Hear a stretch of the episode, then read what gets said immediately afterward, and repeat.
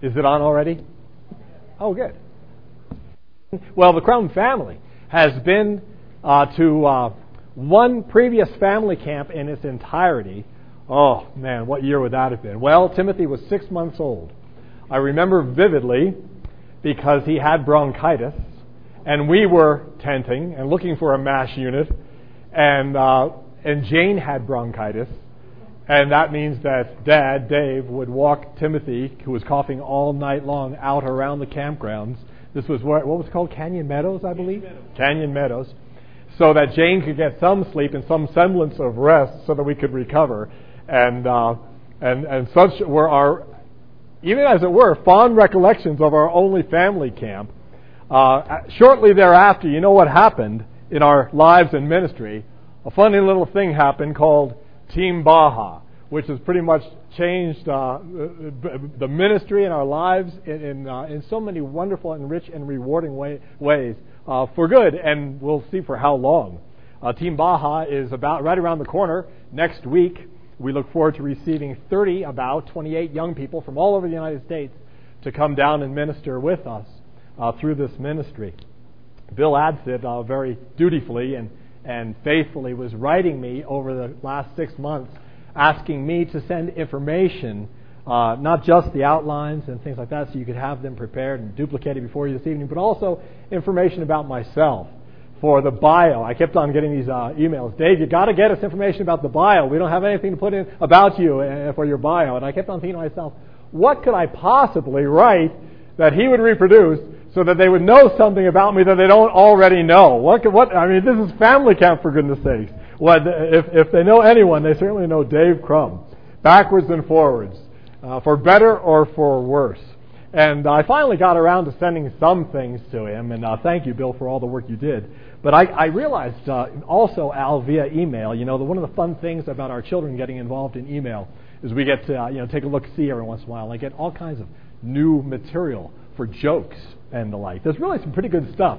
Now, senior hires, I promise that this will not be a joke session. That's my camp director motif and hat. I wear that only during senior high camp, not at family camp. But I couldn't resist because I found something out really about myself via email jokes, which I can, uh, well, it's too late to put it in the bio, but I think you'll get a kick out of this. This came, uh, I think, through Faith Church of Calvary, and uh, they sent it. Timothy's on their mailing list, and and he brought this up to me one time. It's the subject title reads, "You know you're a redneck if," and then it had about 300 uh, scenarios where you could find out you're a redneck if. Some of them which were really quite witty and funny. Some of them which were kind of dull and boring. Some of them which, of course, were off color and not for repeating. But as I was looking through these, I was thinking, you know, maybe some of these are really funny and laughing, and then my laughter turned to some degree of dismay and then even remorse as I realized what? That I'm a redneck. so I share these with you this evening for the, bio, uh, the, the uh, biography, biographical material for your missionary to Baja, Dave Crum. Notice, not Dave and Jane, or Dave and, and the Crums, just, just David Crum. You know you are a redneck if you can entertain yourself for more than one hour with a fly swatter. you know you're a redneck if your property has been mistaken for a recycling center. You know you're a redneck if you burn your yard rather than mow it. You know you're a redneck if you, if you think fast food is hitting a dog at 65 miles an hour. Actually, in the email it said deer, but I changed it to dog for ob- obvious reasons. You know you're a redneck if your home has more miles on it than your car. You know you're a redneck uh, if you have a home that's mobile and four cars in the driveway that aren't. you can see why I started to cry after I read this for a while. And lastly, you know you're a redneck if in order to get home you must turn off pavement onto a dirt road. so, here I stand before you this evening and this week, Dave Crum, missionary to the Baja, redneck. So be it. If ever a section of God's Word has been appropriate, uh, appropriate out of the immediate context. Of course, it was appropriate for the Apostle Paul, but appropriate as God's Word is eternally appropriate for His church. Uh, for a missionary in reflection of the church that sends him, uh, then tonight would be that night. And I read from Philippians, a well known section, just three verses. I thank my God every time I remember you.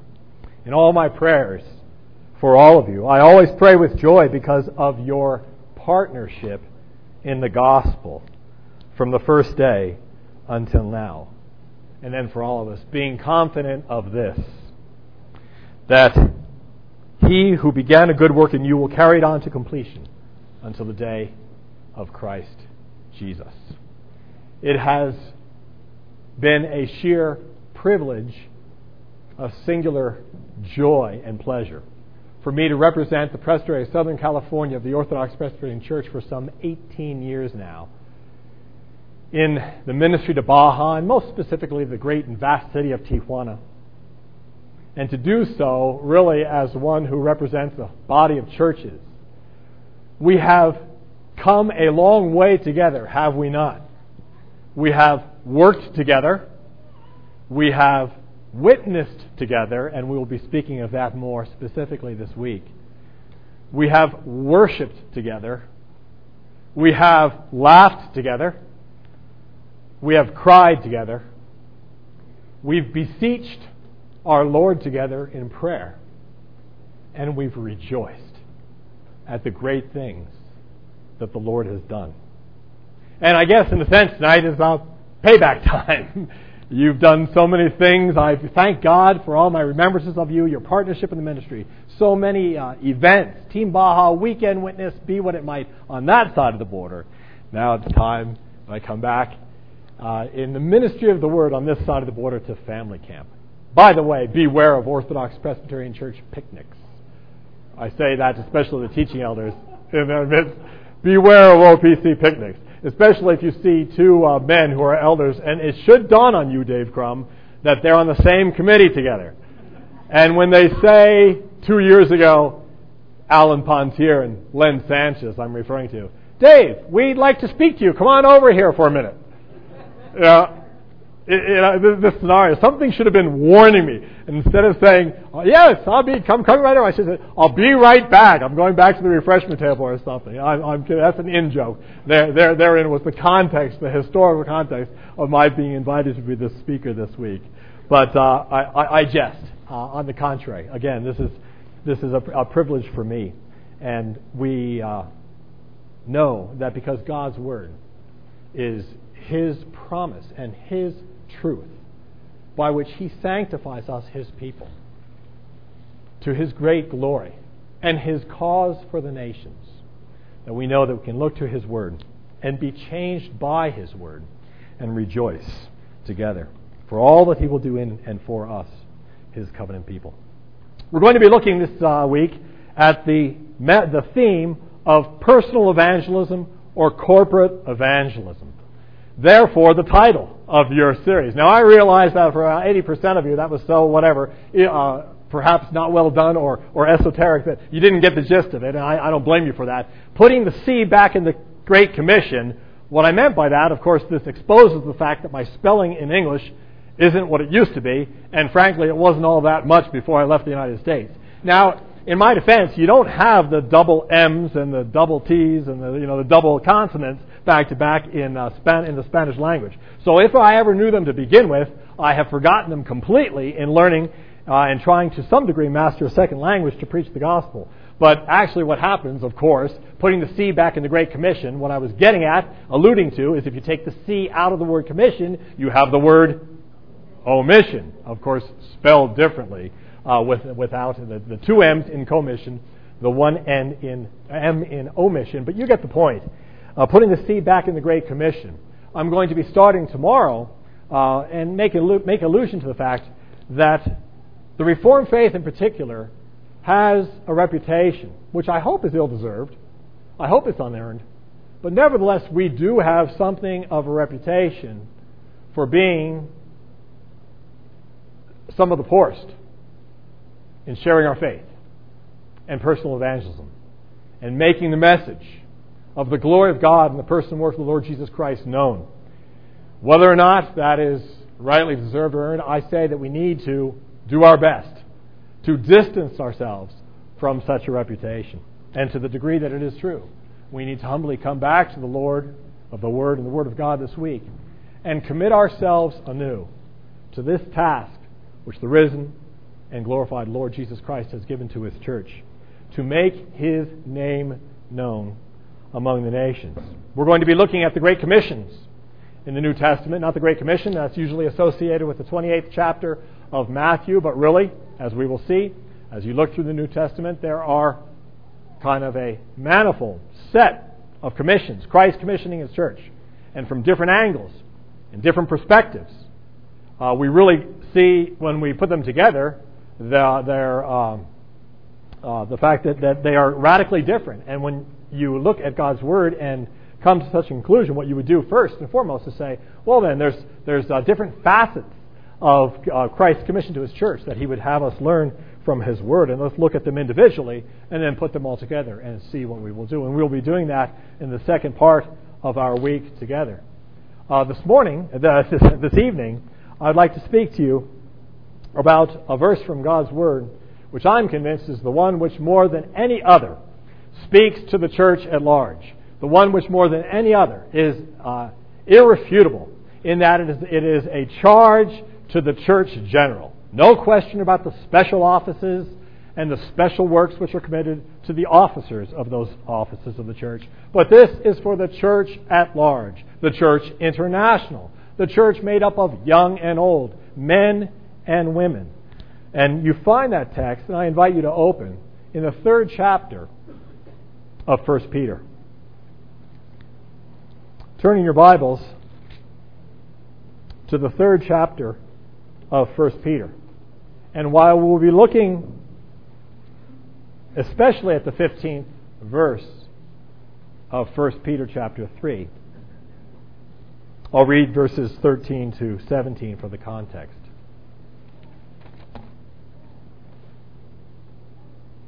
First Peter chapter 3 verses 13 to 17 and again we'll focus our attention on the 15th verse. Who is going to harm you if you are eager to do good? But even if you should suffer for what is right, you are blessed. Do not fear what they fear. Do not be frightened. But in your hearts, set apart Christ as Lord. Always be prepared to give an answer to everyone who asks you to give the reason for the hope that you have. But do this with gentleness and respect, keeping a clear conscience, so that those who speak maliciously against your good behavior in Christ may be ashamed of their slander. It is better if it is God's will, to suffer for doing good than for doing evil. Let's turn our hearts to the Lord in prayer this evening. Our Father and our God, we come this evening with deep joy in our hearts for this special week that you give to us where we can worship you, Lord, where we can worship you as an extended family. I, Lord, together with my wife and children, thank you for your promises to us, your goodness to us over the years.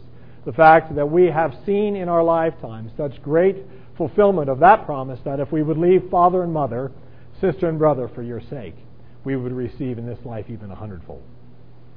And how we can enjoy uh, this week our family, people with whom we have worked, people with whom our children uh, have grown, people who have shared their hearts and their homes to us, and who have also been in our home and in our hearts over the years. Lord, this is for your glory and for your honor and for your praise.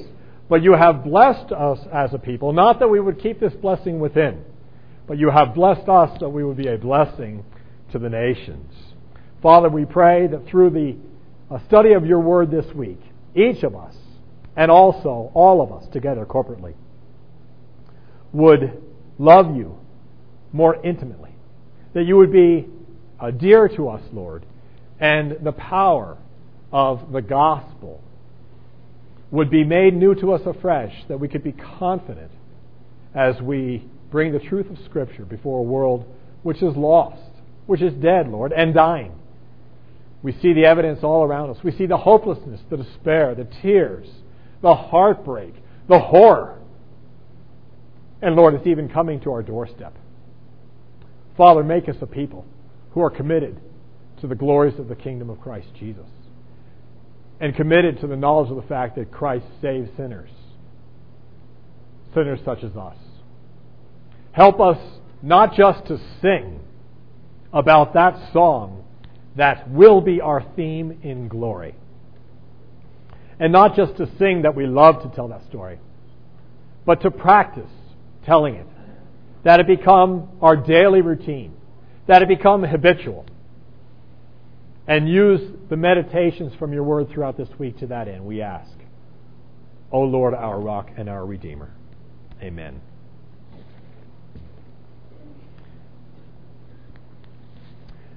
This evening's scripture verse tells us that we need to always be ready to give an answer to anyone who asks us to, to give a reason for the hope that we have. The Christian is to be prepared. That means that he and she is to be ready and is, and is to be willing to share the reason for our hope.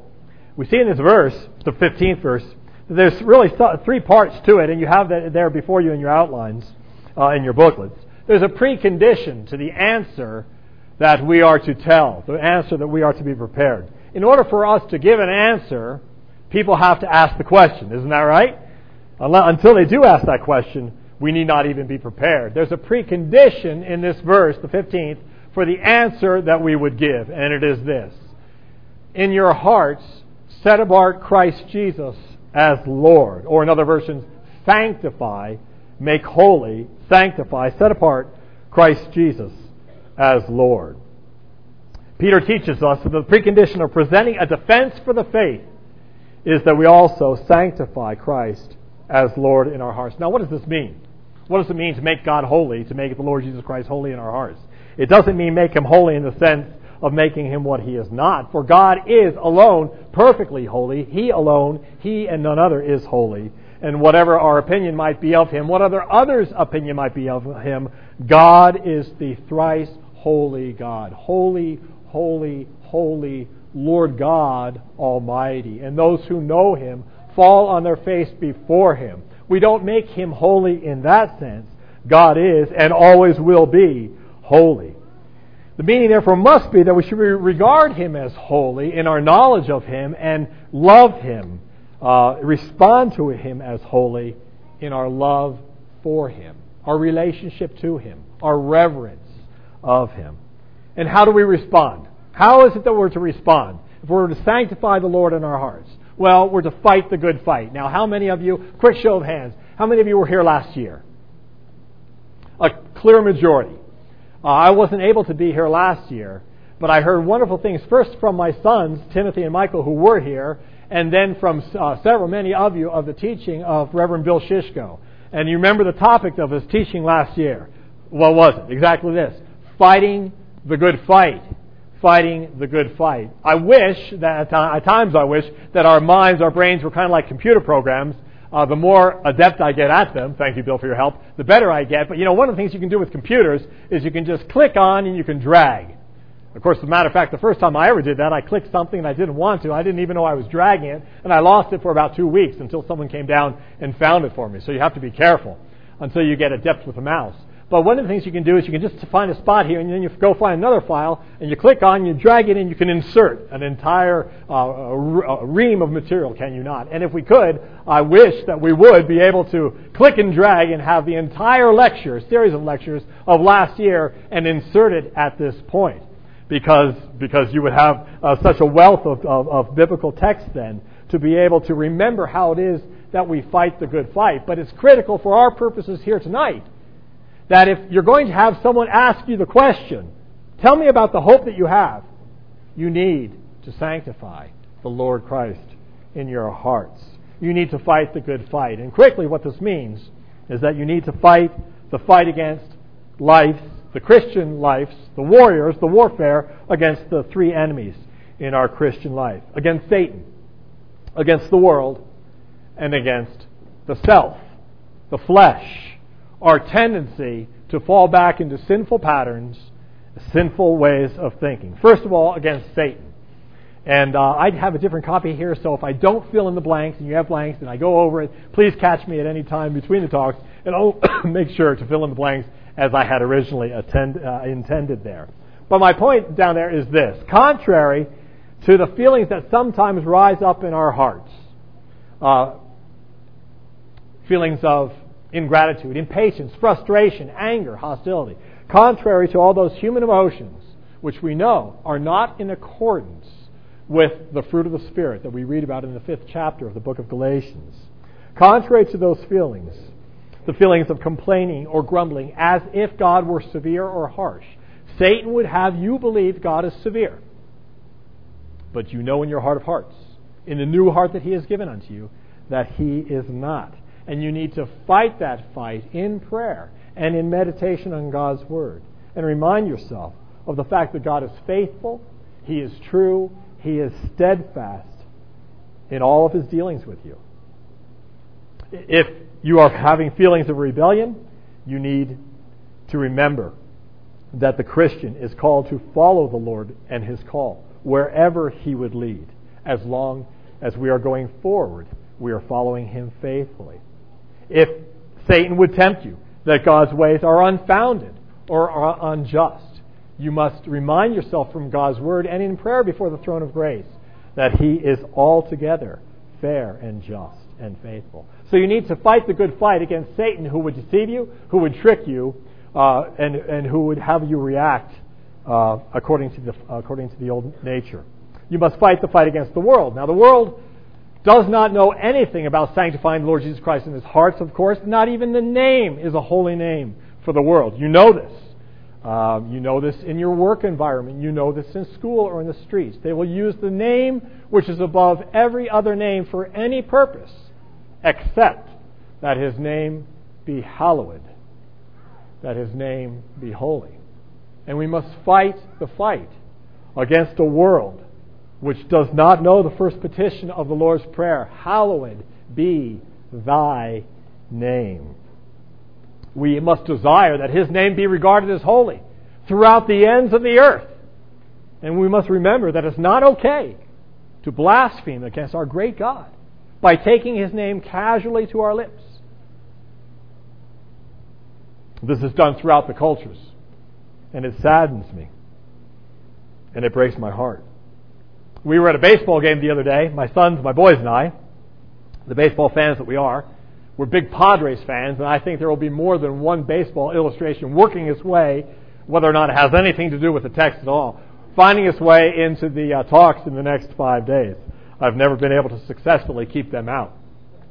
But we were at a Padres game, and we got there early. Of course, if you're a true baseball fan, you get there before batting practice, and you leave after the 27th out. It does not matter if your team is in last place and they are losing by double digits. And we're true baseball fans, and we got there early and we stayed late.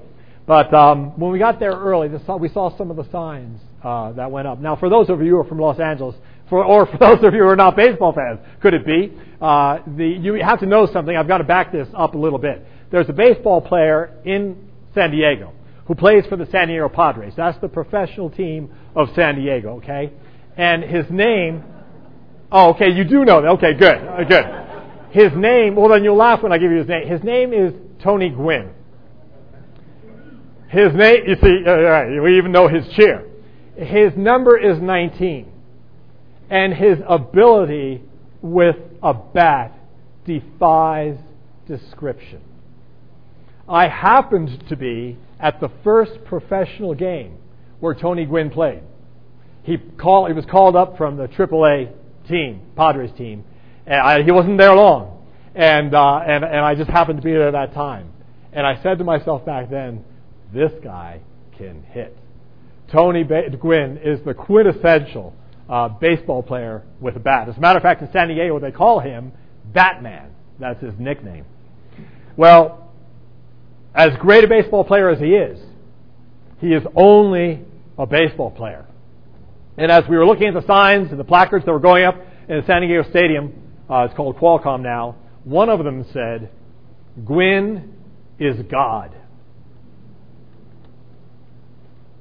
My son turned to me and he said, That's not right, is it, Dad? I said, No, son, it's not right. Gwynn is not God.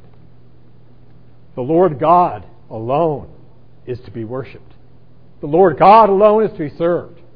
His name is to be hallowed throughout the earth. But our culture, our cultures, I'm on both sides here, are so quick to take the name of our Lord in vain. How often do we hear in the media, on television or the radio, he has, she has, he has more money than God? It's supposed to be funny. It's supposed to be cute. It's not. This past week, an advertisement on the San Diego radio station, KOGO, which carries in the morning the um, talk show. I can't remember his name. Rush Limbaugh radio talk show. And I'm not saying that Rush Limbaugh is associated with with his advertisement, uh, uh, whether he is or whether I, I do not know. I trust he's not. But for the San Diego station, as I was driving, to my horror, uh, I, I heard this advertisement. Hello, is this God? And then supposedly the voice of God. Yes, this is God. You woke me up. What's the matter? Oh, well, yeah, God, I've been meaning to ask you something.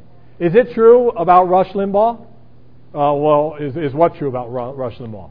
Well, he keeps on saying he's got on this, all this talent, talent on loan from God. Is it true? And you have this blasphemous dialogue going on between this guy ostensibly calling on the phone to get information from a God who does not know all things, but has to be taught has to learn, has to wake up.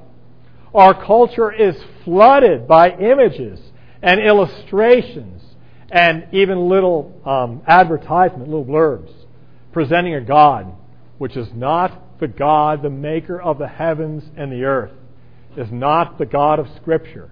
And we need to fight the fight against the misuse of His name as we sanctify the Lord Jesus Christ in our hearts. Against Satan, against the world, and against the flesh. What does it mean to fight the fight against the flesh? You know what it means. But again, quickly, it means to regard God and react towards God as the holy God that He is. To obey His laws. Not just because Christians are supposed to act that way. I'm a Christian, I'm born into a Christian home, and this is the way I'm supposed to act. No, but because his law is just and good, like the giver of the law is good.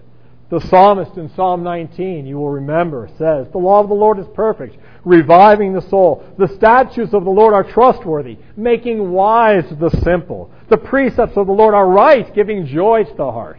The commands of the Lord are radiant, giving light to the eyes. The fear of the Lord is pure, enduring forever. The ordinances of the Lord are sure and altogether righteous. So, first of all, the precondition for the answer that we are to give is that in our hearts we set apart Christ as Lord. We have to do this in our hearts. In other words, we're to guard our hearts. Above all things, guard your heart, for from it is the wellspring of life. We're to look to our heart and in prayer daily ask the Lord to hold that heart, to, that we help us consecrate that heart, and that we would live for Him and live for Him alone. That we would not look to outward appearance, that we would not succumb to the Southern Californian temptation to look to the outer appearance, that we would remember what we learned from 1 Samuel in the 16th chapter. You remember the scenario there. Samuel was discouraged because of all that had happened from the man who showed such great promise, King Saul but then which showed that he was not a man of integrity. He was not a man who loved the precepts of the Lord and saw them as right, giving joy to the heart.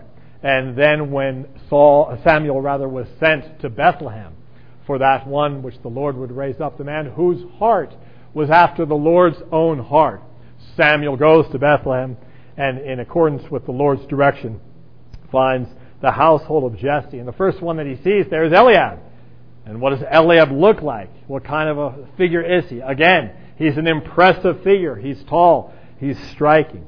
And the Lord says very clearly to Samuel, do not look at his appearance. Do not look at the appearance of Eliab. He's not the one I have chosen. Do not look at his appearance or his physical stature, for I have refused him. For the Lord does not see as man sees. Man looks to the outer appearance, but the Lord looks to the heart. Above all, guard your hearts. Guard your heart, for from it is the wellspring of life. In your hearts, set apart Christ as Lord. That's the precondition of our answer. Now, when you do that, two things are going to happen. One, our hearts will be delivered from fear. Our hearts will be delivered from fear. When we sanctify the Lord in our heart, we'll learn that there really is nothing to fear because we've learned that true and perfect fear, that holy fear, a godly fear, not a guilty fear, but a godly fear, which casts out all other fear because it's based on God's perfect love. If we fear God, children, if we fear God, we have nothing else to fear. There will be assurance that all is safe. Isaiah 8, the 12th chapter, is the verse that serves as the context for our verse in 1 Peter uh, 3, verses 13 and on. There in Isaiah 8, verse 12, we read in God's Word, Do not call conspiracy everything of these people call conspiracy. Do not fear what they fear. Do not dread it.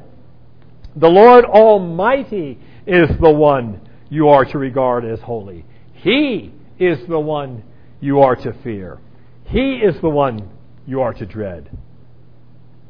And He will be a sanctuary. Isn't that beautiful? And He will be a sanctuary. When I am afraid, writes David in the 56th Psalm, when I am afraid, I will trust in you of course, Psalm 23. Even though I walk through the valley of the shadow of death, I will fear no evil, for you are with me. Your rod and your staff, they comfort me. Psalm 27, the first verse. The Lord is my light and my salvation. Whom shall I fear? The Lord is the stronghold of my life. Of whom shall I be afraid? The 46th Psalm, the first three verses. God is our refuge and strength an ever present help in trouble. Therefore we will not fear, though the earth give way and the mountains fall into the heart of the sea, though its waters roar and foam and the mountains quake with their surging. And then we must then regard the Lord as holy, and when we do, He will guard our hearts and deliver us from all fear. That's the first result, that our hearts will be uh, delivered from fear. The second result, which is critical, so that we would be ready, always be prepared to give this answer, is that when we sanctify Christ in our hearts, He will keep us from sinful pride. He will keep us from that sin which would keep us from ever having opportunity to share our faith in the Lord Jesus Christ. I have a quote there. You have it copied in your booklets. And I'm going to read this quote that I came across uh, in a book written by, well, actually, it's a uh, compilation of speeches given by Dr. Machen. And the historical occasion of this speech and the quotes taken from the speech was that Dr. Machen was invited to speak on the topic of reconciliation between Jews and non Jews. And it's really an amazing uh, speech that he gave and I'll read, you can follow along with me in your booklet there, this quote about the Christian heart and the heart of the Christian faith. Writes Machen Christianity is the religion of a broken heart. A man who has never been under the conviction of sin, not the sins of other people, but his own sin, can never even begin to understand what the Christian man feels. At the very center of Christianity, Christianity is the cry, Woe is me, and woe to a lost and sinful wor- world. That is the heart of Christianity, but it is not the end of Christianity. It is the beginning. For the darkness has been lightened by the radiance of God's light. It has been lightened by the coming of our Lord. We were under God's just wrath and curse. The Lord Jesus took upon himself the curse and set us free. But how pitiful are my words! I despair of letting you see how we Christians feel that Christ died for us upon the cross and made all well between us and the holy God. What a mystery it is. And yet, how simple to the man who believes. The Lord Jesus died for our sins and rose again for our justification. And the narration of that happening constitutes the gospel, the good news, which puts a new face on life. Without the gospel, the world is dark. But when the gospel comes into a man's heart, then for him, despite the blackness of his former despair, there is only light. Light, and yet more glorious light. You see how there's no room for pride. But as we fight this good fight, we must remember that it's so easy to fall victim to this sin. When we set apart Christ Jesus as Lord in our hearts, He will deliver us from fear, and also He will deliver our hearts from the sin of pride. And when that happens, and to the degree that it happens more and more every day, then you know what I say to everyone here tonight? Get ready. Get ready. Because you've done what you need to do to be prepared. You have established that precondition, which is in our text, the precondition for the answer that you are to give. In your hearts, set a Christ, Christ Jesus as Lord. And the scripture says, always be prepared to give an answer to everyone who asks you to give the reason for the hope that you have. So there's a precondition. There's also the content of our answer. What is the content of the answer that we are to give? When they ask, what should we focus on? Well, in a word, it is, it is hope. A reason for the hope that we have. The Christian has hope. It is a hope that the world does not have. It's the hope that the world does not know. The world is desperately looking and striving for this hope, but the Christian alone has it. It's a living hope. The Bible calls it elsewhere. It's a sure hope. It's not a hope so, I think so, I don't know, but I hope so. I hope this happens, I hope that doesn't. So the world chases after these things. But the Christian bases his hope on the one whose promises are sure, who knows our needs, and who promises that he will withhold no good thing from those who love him. He who did not spare even his own son, but gave him up for us all, for us all, how is it that he will not graciously with Christ give us all things? We have a living hope, not a dead hope.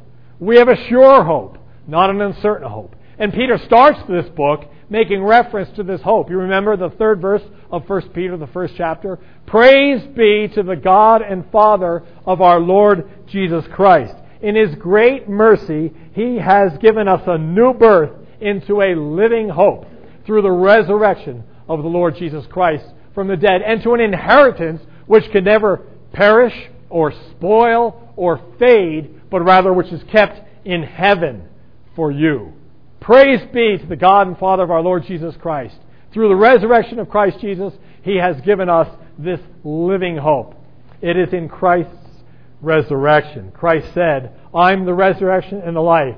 He who believes in me will live, even though he dies. We'll talk about that more in the days to come. And whoever lives and believes in me will never die. Do you believe this? As Christ is the great object of our faith, who he is and what he did, that's the object of our faith.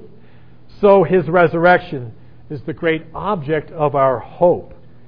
So a Christian's hope, and this is in your outlines, is one that is well grounded upon the promise of God, upon the purchase of Jesus Christ, and upon the presence of the Holy Spirit, who first enables us to believe and then grow in grace. Now it's our duty. It is our Christian duty to always be get ready to give a reason for the hope because God's glory deserves it and other people's good requires it. The hope of the Christian. John Piper, in his book Let the Nations Be Glad, writes about, he talks about this hope. The quote is there in your booklets. He writes this Peter talks about the visibility of this hope. Why should people ask about hope? What kind of life are we to live that would make people wonder about our hope? If our hope in the future was secured the way the world secures, it secures its future, no one would ask us about it. There would be no unusual hope to see. What Peter is saying is that the world should see a different hope in the lives of Christians. Not a hope in the security of money, or the security of power, or the security of houses or lands or portfolios, but the security of the grace that is coming to you at the revelation of Jesus Christ. Again, 1 Peter chapter 1 verse 13. Therefore, he concludes, it is at times that God ordains suffering for us to help us release our hold on worldly hopes and to put our hope in God and in Him alone. The psalmist writes in Psalm 119, and you, we see a correlation here between the hope and speaking up. The hope and confidence which expresses itself to the world of unbelievers. He writes, verse 41, May your unfailing love come to me, O Lord, your salvation according to your promise. Then I will answer the one who taunts me, for I trust in your word. Do not snatch the word of truth from my mouth, for I have put my hope in your laws. I will speak your statutes before kings, and I will not be put to shame. Isn't that beautiful? The precondition for our answer is that we are to set apart Christ in our, in our hearts as Lord. The content of our answer is the hope that we have based on the resurrection of the Lord Jesus Christ and all of the promises that he guarantees for us. But also the tone of our answer. There is a warning there uh, that we find at the end of the 15th verse of 1 Peter chapter, chapter 3. The scripture says, But do this with gentleness and respect. With gentleness and respect. Defend the truth, friends, with all possible gentleness and reverence and kindness and respect, lest while you are doing it, you should forget the honor and the glory of Him whose cause you support.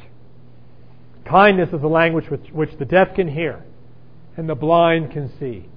And we need to grow and become a, a kind people in our daily dealings with one another and with those also who are hostile to Christ and hostile to Christ, to Christ's people. Yes, it's true there. The questions might be put to you. The question that you would be asked might be put to you in a spirit of animosity. It has happened. It's probably happened to you. It has happened to me. It has happened to members throughout our churches.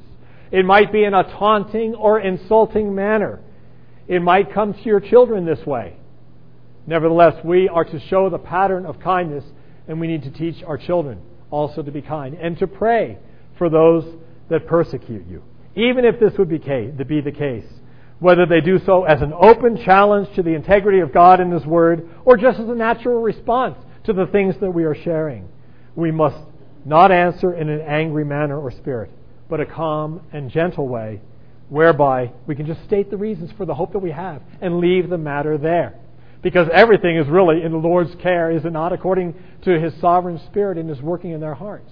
And this is one of the freeing aspects of our witness as, as a corporate body, as a church, or as families, or individually one of the wonderful and free notions for me as a missionary is that I know that I'm not responsible I, that I'm not responsible for the outcome, but I am rather only called to give a reason for the hope that I have and leave the results in the Lord's hands. Therefore, we are never to be arrogant.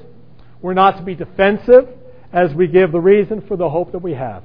Our hope is born in humility, and we are Christ's servants.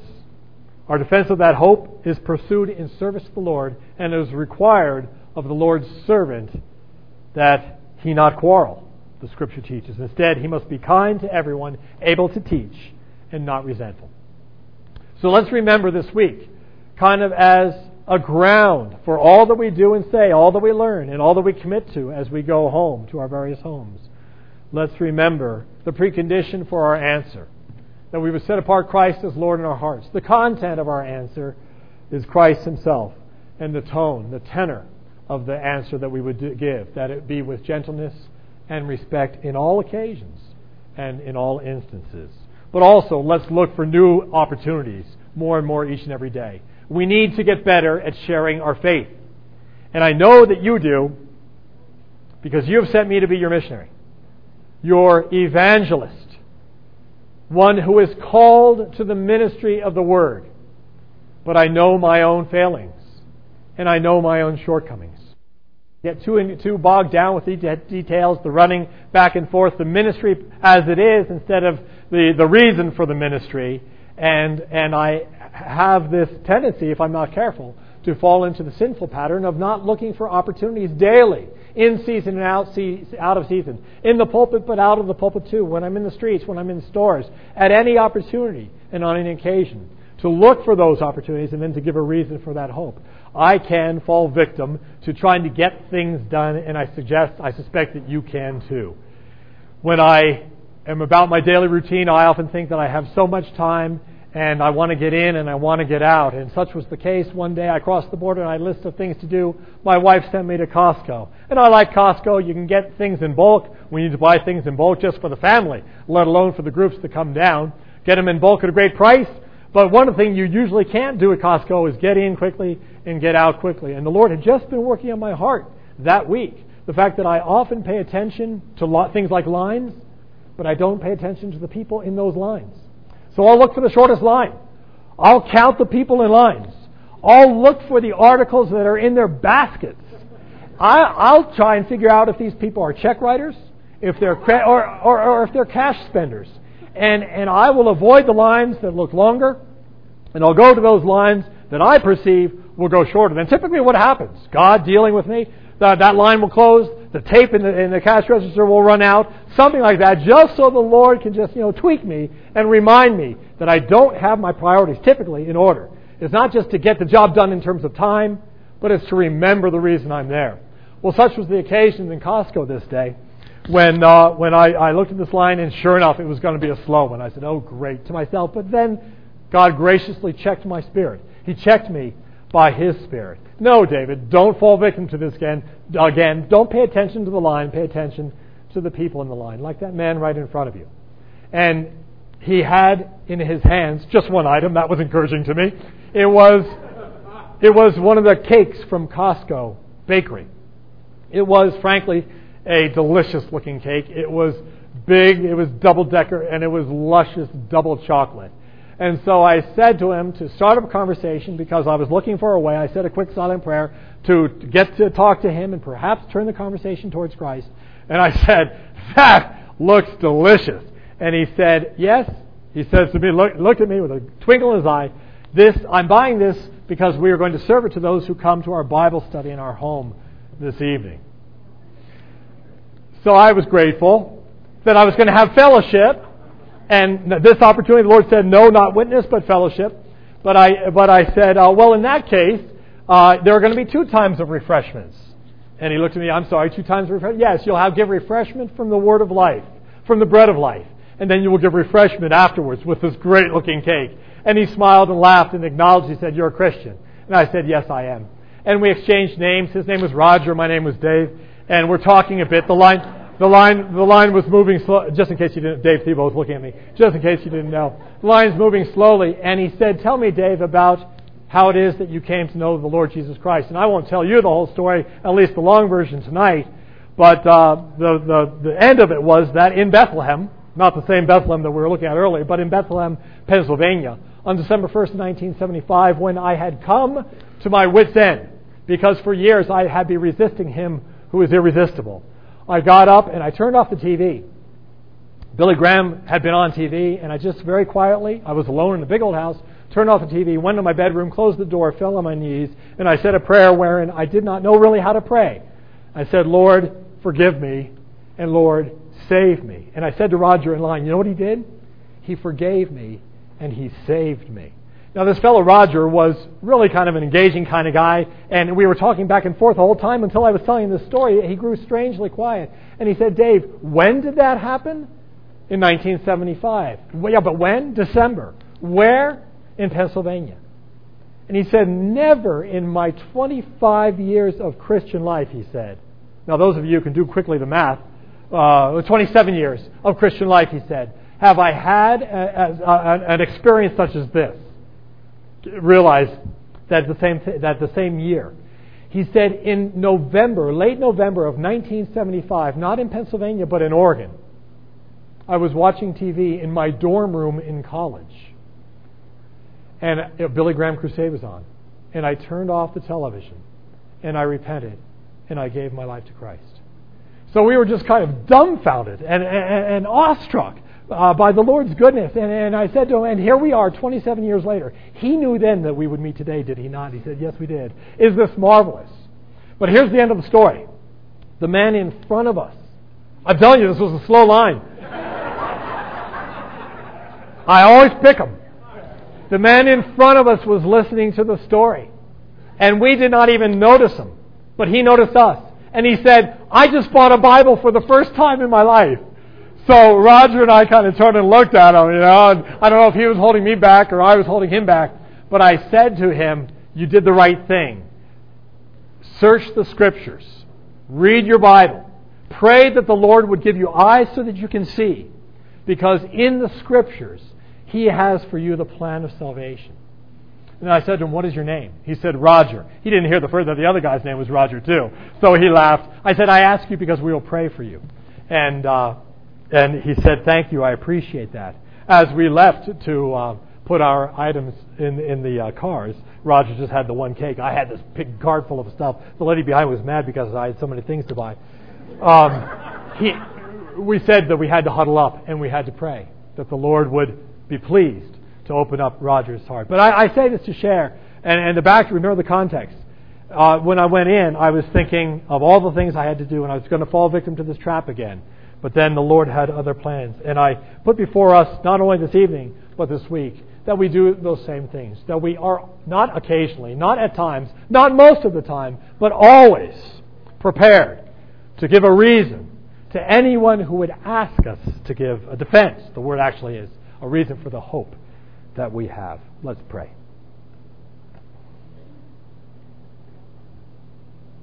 Father in heaven, as we prepare to give an answer to anyone who asks us to give a reason for this hope.